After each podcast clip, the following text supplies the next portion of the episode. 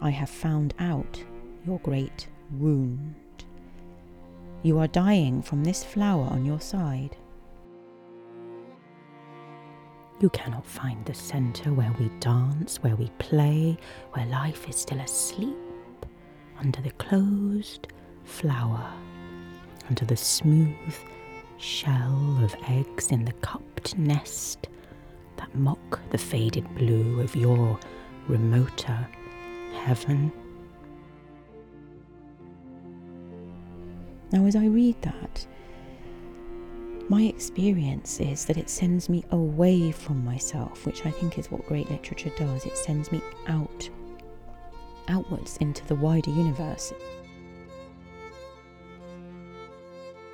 Oh, Rose, thou art sick. The invisible worm that flies in the night, in the howling storm, has found out thy bed of crimson joy. Will you save me? whispers the young man, sobbing. Will you save me?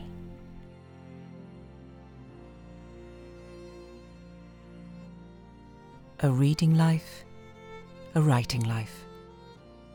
With writer and teacher Sally Bailey. Produced by Andrew Smith.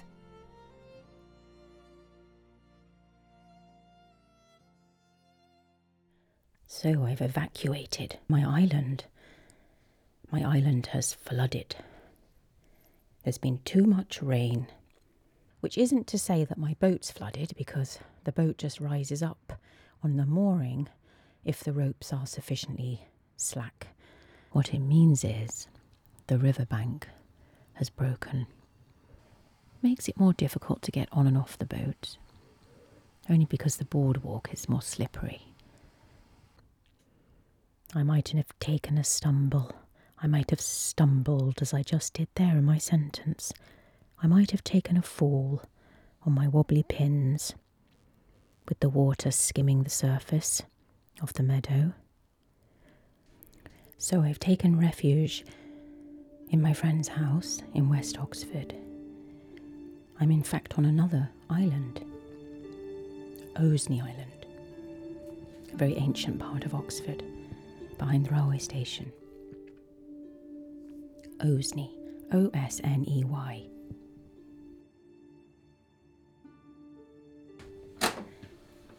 I'm in a house with doors. I haven't been in a house with doors for a while.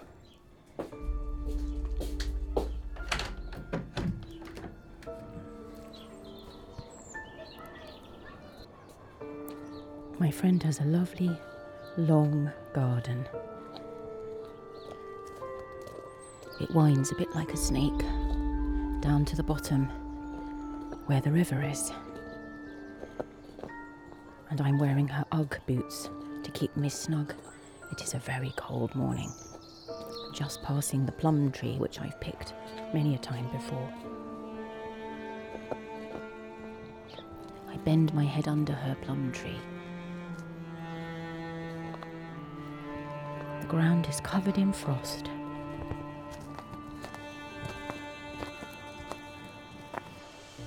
And my goodness, there's the river, and it is coursing its way so rapidly. So very rapidly. And there are two trees that have been pushed into the river by the force of the water, by the looks of it.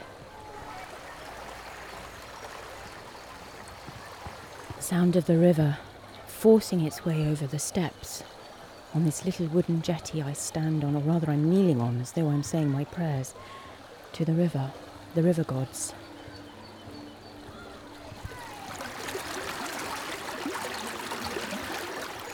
There's a little green canvas covering the boat next to the, the jetty where I'm kneeling, and the river is causing that little boat to fret. A fretful little boat banging against the jetty that river is flowing fast and hard.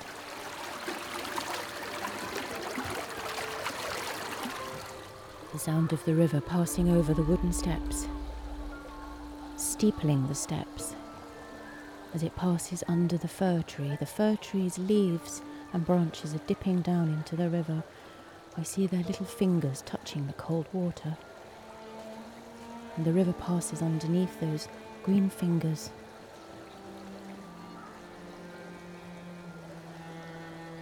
And the greenery all around has been disturbed. There's many a hanging branch, parts of broken trees. Wounded trees, I suppose you might say. They're wounded. Trees should not be so low bent into the water.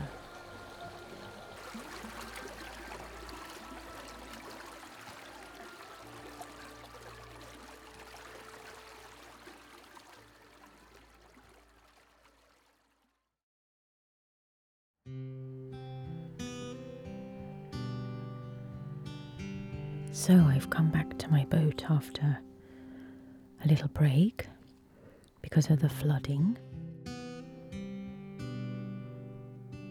The heartbeat or the pulse of my boat is coming into a state of calm after a rather turbulent time with the flooding. We spend a lot of time as a community here discussing whether or not the river will burst its banks whether our meadow would become a reservoir for water. My neighbour tells me there was a baby deer, a fawn, swimming or trying to swim downstream and was caught by the current. Somehow, miraculously, he managed to pull out the fawn and rescue it. Took it on board and wrapped it up in blankets, held it like a small child. They called him Dee Dee. Dee Dee spent the night. And the next day, Dee Dee was released back into the wild, bounced across the meadow like a happy Bambi to be reunited with his dear, dear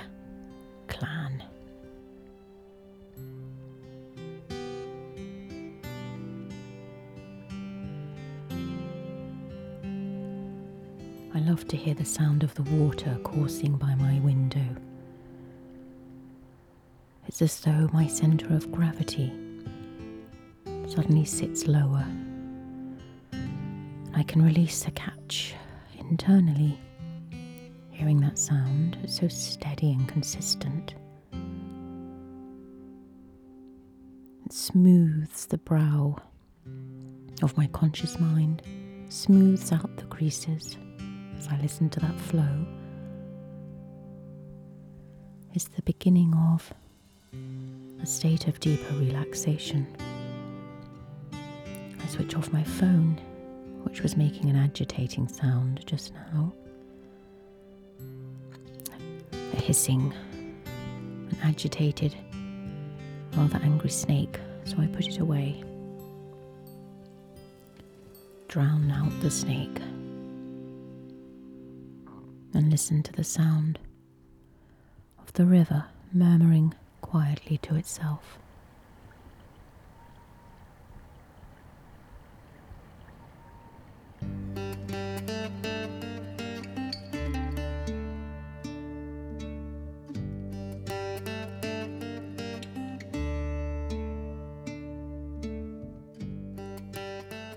My island seemed to be a sort of cloud dump. All the hemisphere's leftover clouds arrived and hung above the craters. Their parched throats were hot to touch. Their parched throats were hot to touch. Was that why it rained so much? And why sometimes the whole place hissed,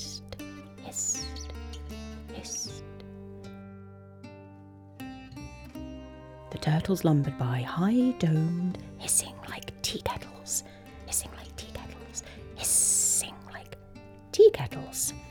And I'd have given years, or taken a few, for any sort of kettle, of course.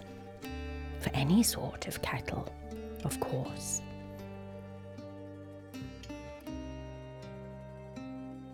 That, my friend, is Elizabeth Bishop And that's her poem, Crusoe in England.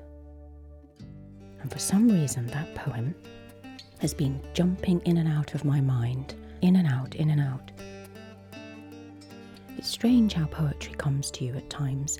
It's exactly the right sort of poem to describe my flood. I just want to have a little moment for this microphone in my hand. It's a strange thing how this microphone has become a part of my anatomy almost, another limb, and it was wiggling and waggling around just a moment ago because I hadn't tightened its stirrup. Um, I wanted to talk to it as though it were an animate thing because, in fact, it was animate at that point in time. And when it's animated, it starts to make its own noises. Like this. Or like this.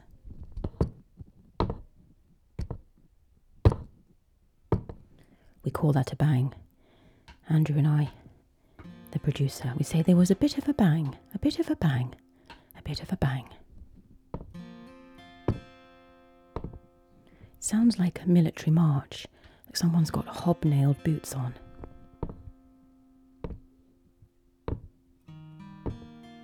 Why shouldn't the microphone have its own voice? Tap, tap, tap, tap goes the microphone cord, drawing attention to itself. Why shouldn't it?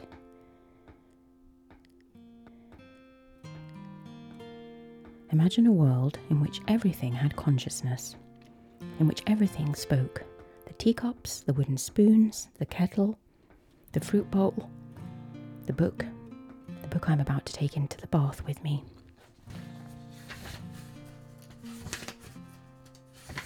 The pages are nice and stiff. They've been on my boat for a little while, getting nice and crisp. And it has its own life force.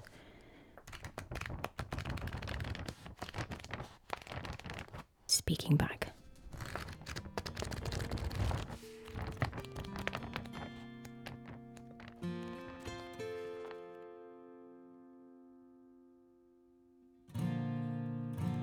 My island seemed to be a sort of cloud dump. All the hemisphere's leftover clouds arrived and hung above the craters. Their parched throats were hot to touch their parched throats were hot to touch. Was that why it rained so much? And why sometimes the whole place hissed? The turtles lumbered by, the turtles lumbered by, high domed, hissing like tea kettles, hissing like tea kettles, hissing like tea kettles, hissing, hissing.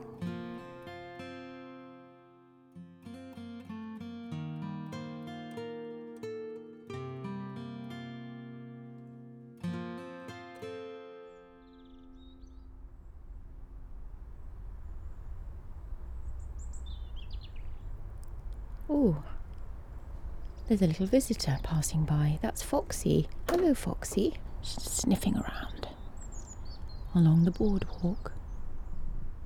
She's a tabby cat. Yes, she looks very determined. Little tiger in the jungle. Off she goes. Pad, pad, pad, pad. Now, my job of the morning is to continued reading Will Self's selected writings 2001 to 2021 entitled Why Read? And I keep being distracted by his footnotes, which are sending me off down these labyrinthine reading pathways. That's just, I'm just getting on my chaise longue, so sorry for the creaks. And so I've been reading over and over this essay called Kafka's Wound in Will's book. And he's got these alluring footnotes I do like footnotes. And he says here, I am guilty of an association of ideas. And in casting about for the source of my guilt, I find I cannot prevent myself from linking one idea with another purely on the basis of their contiguity in time, in place, in my own mind. It's not only ideas I connect like this, I do it with images, sensory impressions, and the most epiphenomenal of mental glitches. Which is precisely how I experience my own mind. It wanders between image and image, sensory impression and sensory impression. I seem to jump and hop like a restless frog from one lily pad to another, one book place to another. Emily Dickinson put it this way I am a nobody. Who are you? I'm a frog in a bog. I think of reading as being a bit like being in a bog, partly submerged, somewhere sometimes a bit murky and mysterious. Nothing is always quite clear, but I prefer it that way.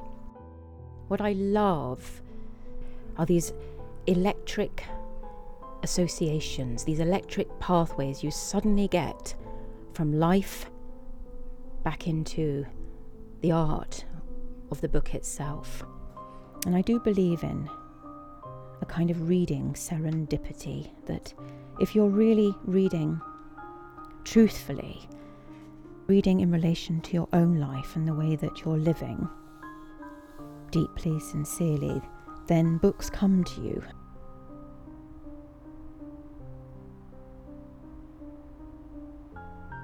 And as I as I look at these essays by Will,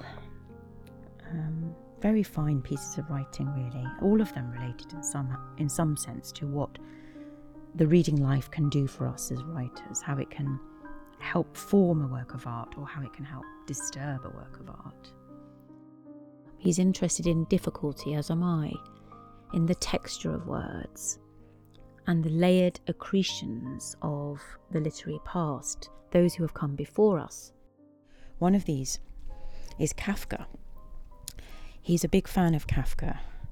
Kafka's short stories, Kafka's novella, Metamorphoses, which of course is what, for, what, for which he's most well known. But the story that Will refers to most often, so it would seem, is the story called A Country Doctor. And it seems to feed back into my own life. I suppose it feeds back into so many of our lives because Kafka's one of those writers who leaves everything open. He's an existentialist writer. He's considering why we are here and what are we for. And the reading experience of this story, A Country Doctor, which is something like a nightmare rather than a ghost story. It begins very ordinarily. A country doctor is asked to come out on a snowy, cold, wintry night to attend to a sick boy. The boy lives in a village 10 miles away. The doctor sets out through the snow eventually, after he's managed to equip himself with a new horse and cart. He arrives at the family home. By the time the doctor arrives at the patient's house, we're already beginning to feel rather unsettled. There is the sick boy lying on the bed. His family are watching over him. The doctor begins to examine his body. And there, on the sick man's body, is a wound which appears to grow larger and larger. And as the doctor gets closer and closer to the body, he sees that the wound is in fact crawling with worms. Makes you want to shriek, rather. And suddenly we're in the realm of a gothic nightmare.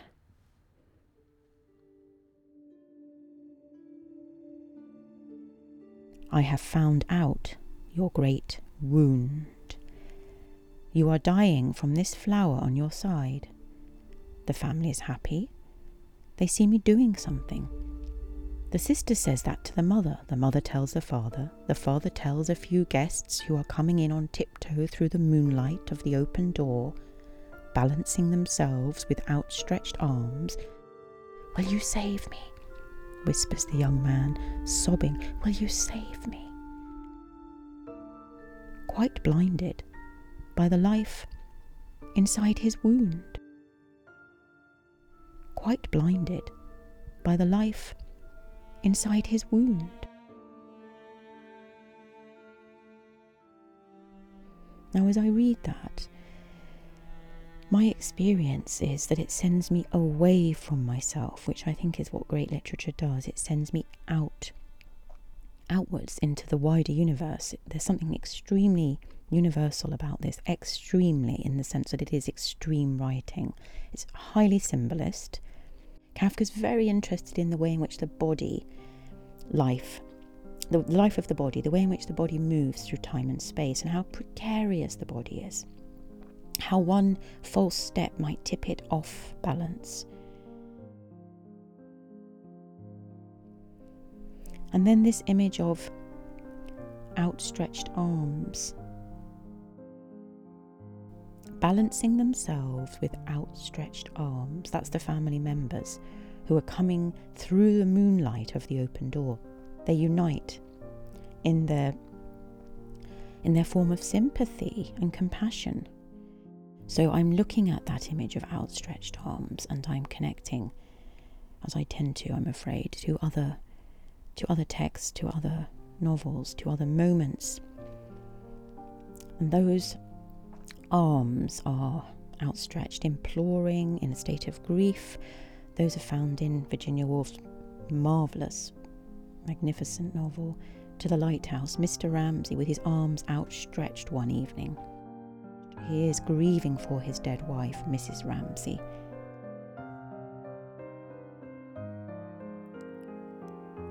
Mr. Ramsay, stumbling along a passage one dark morning, stretched his arms out. But Mrs. Ramsay, having died rather suddenly the night before, his arms, though stretched out, remained empty. Mrs. Ramsay's death tucked away inside a devastating, subordinate clause. Strange that human habit of tucking away the largest matter of life, which is to say, death, inside these little pockets of our mind this extraordinary imploring state of, Will you come back? Will you save me? Will you return? Will you come back from the dead? Will you live again? Will you not be that dying flower at my side? And it's perhaps my favourite sentence in all of modernist literature Mr. Ramsay with his arms outstretched one morning. Mr. Ramsay, stumbling along a passage one dark morning, stretched his arms out but Mrs. Ramsay, having died rather suddenly the night before, his arms, though stretched out, remained empty.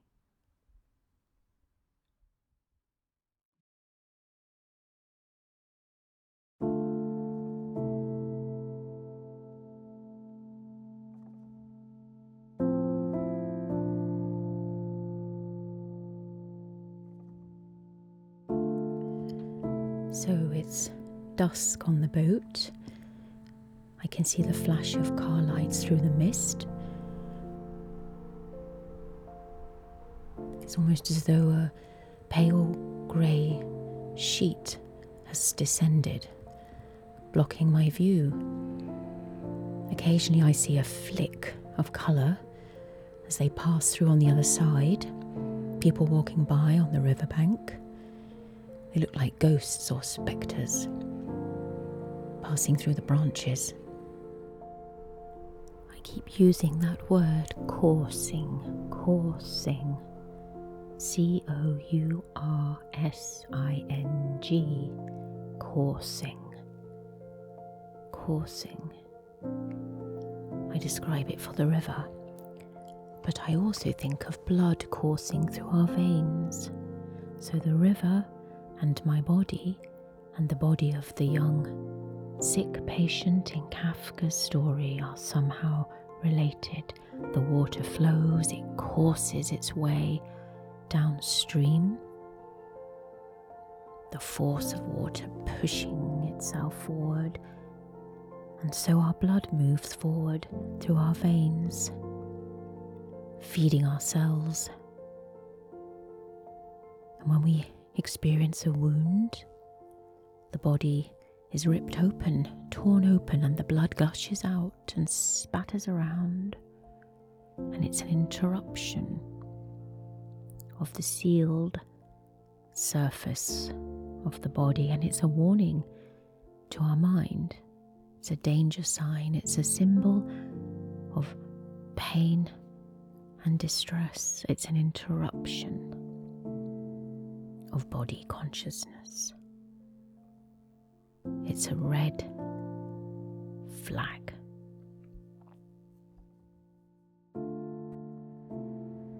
And the water is coursing over those branches like large fingers. That's all right, Maeve. My little neighbour has come in to see me.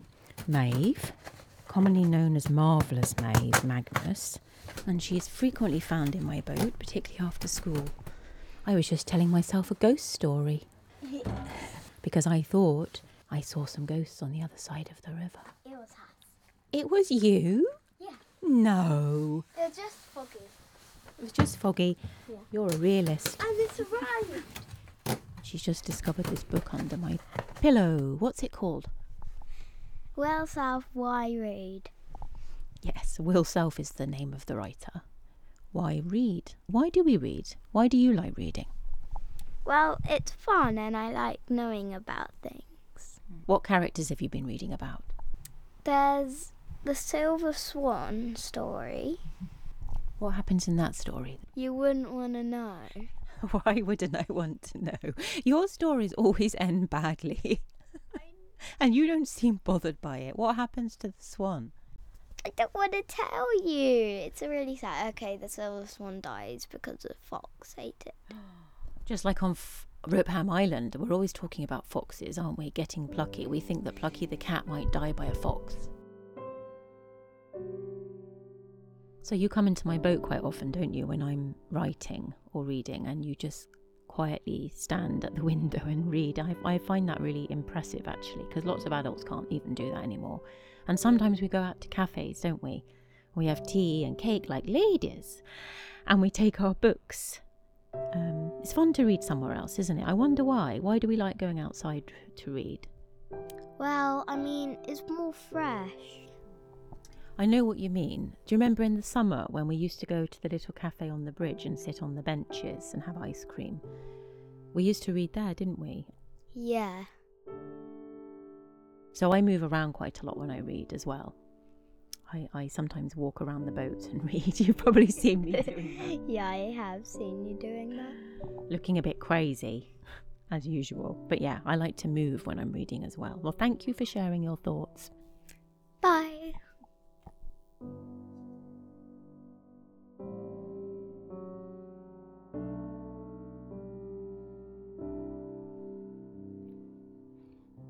We live in our own world, a world that is too small for you to stoop and enter, even on your hands and knees.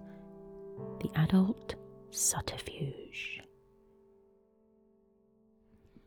Children's Song by R.S. Thomas. And though you probe and pry with analytic eye and eavesdrop all our talk with an amused look, you cannot find the centre where we dance, where we play, where life is still asleep under the closed flower, under the smooth shell of eggs in the cupped nest that mock the faded blue of your remoter heaven.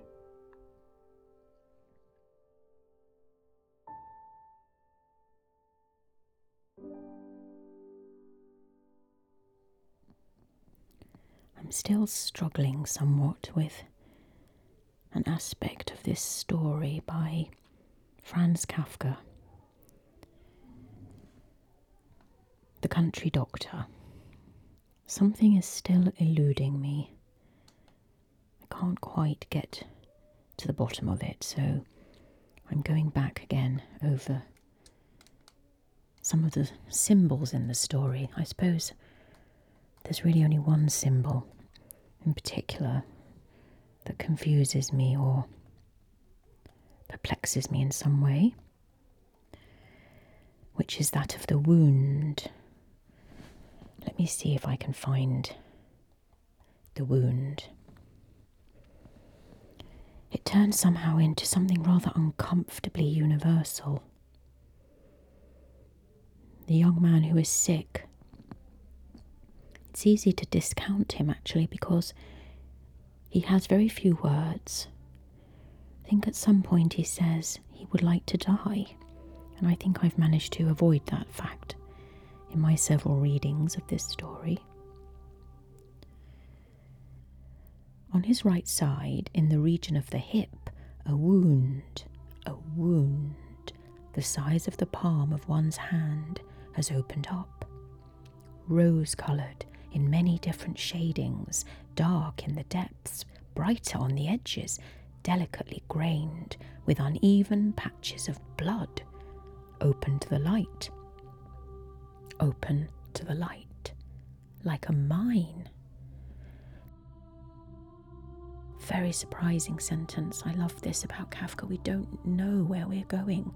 I had no idea that the wound, open to the light, with its blood red patches, was going to turn into a mine, M I N E, as in a coal mine, or a gold mine, or a silver mine. Close up, a complication is apparent. Who can look at that without whistling softly?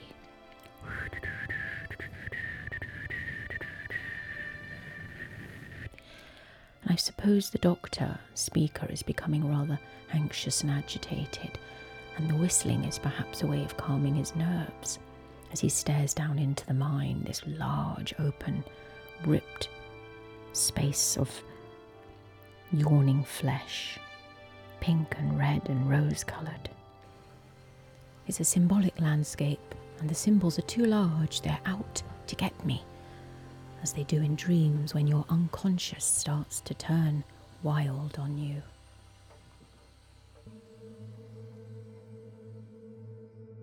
Worms as thick and long as my little finger themselves rose. Worms rose themselves as soft as my little finger.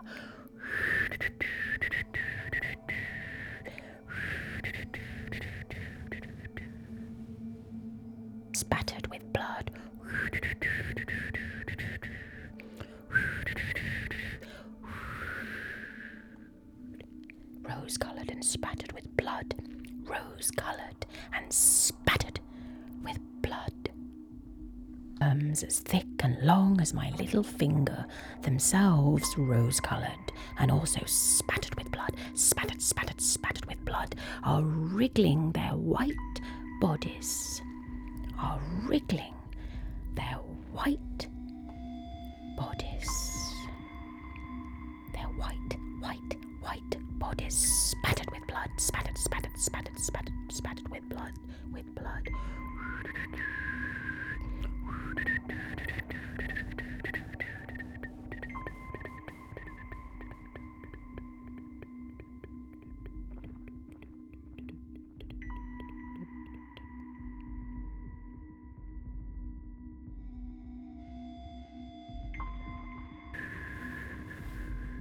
Poor young man, poor young man, poor young man. There's no helping you. There's no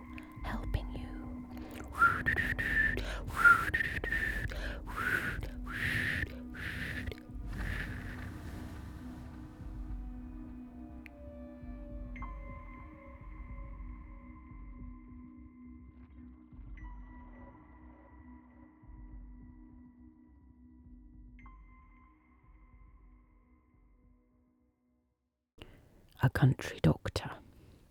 That Kafka story It's got right under my flesh. Perhaps it's also because I've been associating with the medical profession so much the last year or so. I'm thinking ahead to my own phase of treatment, which hasn't really started. It's very difficult to get treated for what is a progressing autoimmune disease. There's so much mystery, so much uncertainty. Where will it go next? And I'm wondering if I also have a set of worms wriggling around my nervous system. How to get them out? How to get them out? How does one pluck out a worm? And there's that Blake poem. How does it go, that poem? Let me find it, let me read it. I need to pluck out that worm.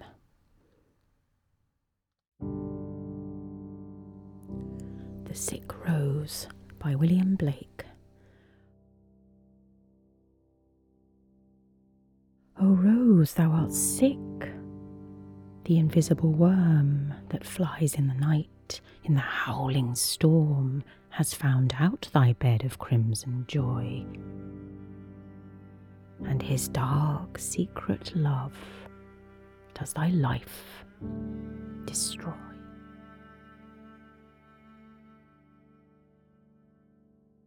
I remember the first time I heard that spoken out loud. I was startled by its dark, textured, deeply felt interiority.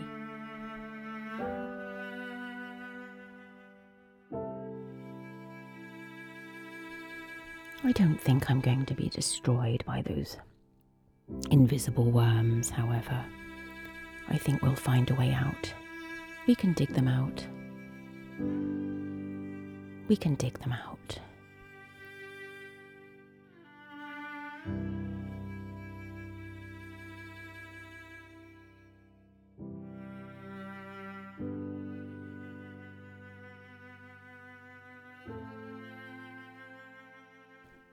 Poem, that William Blake poem, was the beginning of another piece of writing during lockdown, a fable I wrote. I wanted to explore the darkness of the world that we'd fallen into during the pandemic, from which I don't think we've yet emerged. And that Blake poem, with its sense of velvety, enfolded, tightly budded darkness, kept coming into my mind, and I wondered what it would feel like to be inside a rosebud, folded away, with a worm eating out your heart. I kept returning to that image of sealed off darkness and consumption. It wouldn't leave me, and when an image doesn't leave me, I know I have to write it out.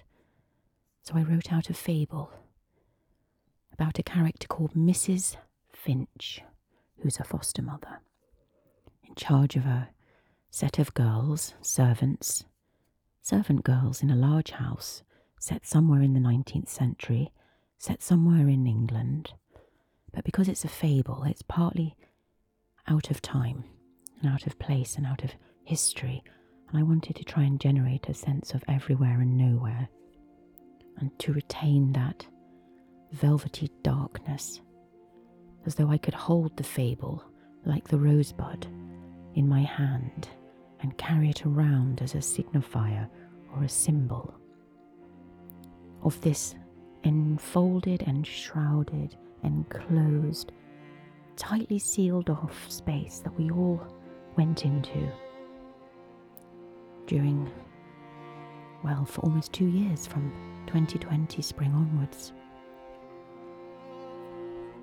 I kept clasping and clutching at that rosebud, hoping it would open up, start to flourish and thrive, hoping that somehow the lightness, the light would come back in. I think it's beginning to. I think it's beginning to.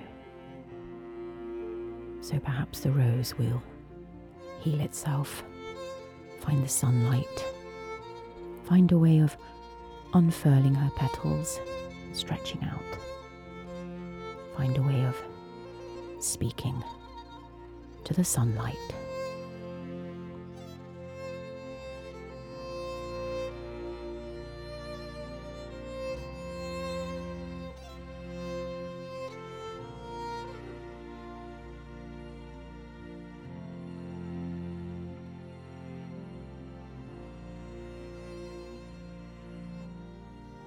We live in our own world, a world that is too small for you to stoop and enter, even on your hands and knees.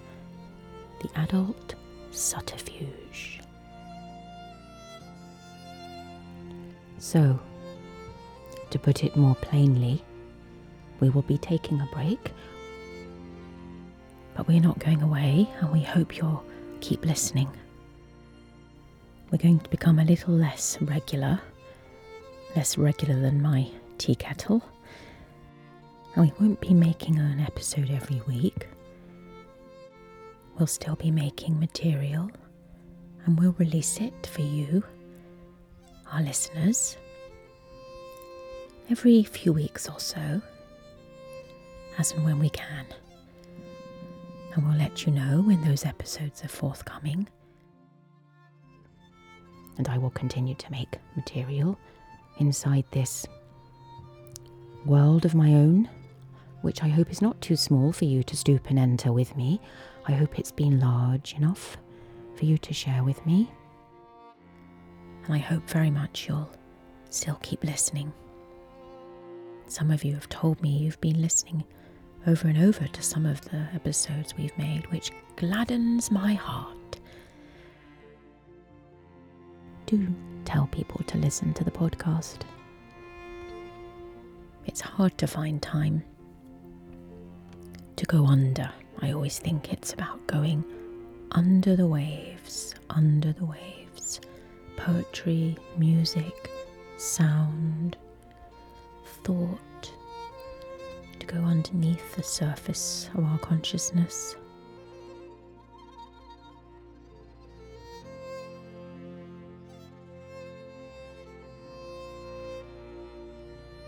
Do not mock the faded blue of this, my remoter heaven.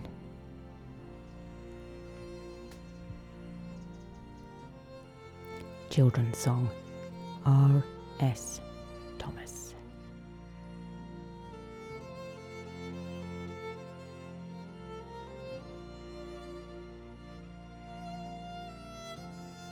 Thank you for listening to A Reading Life, A Writing Life with writer and teacher Sally Bayley.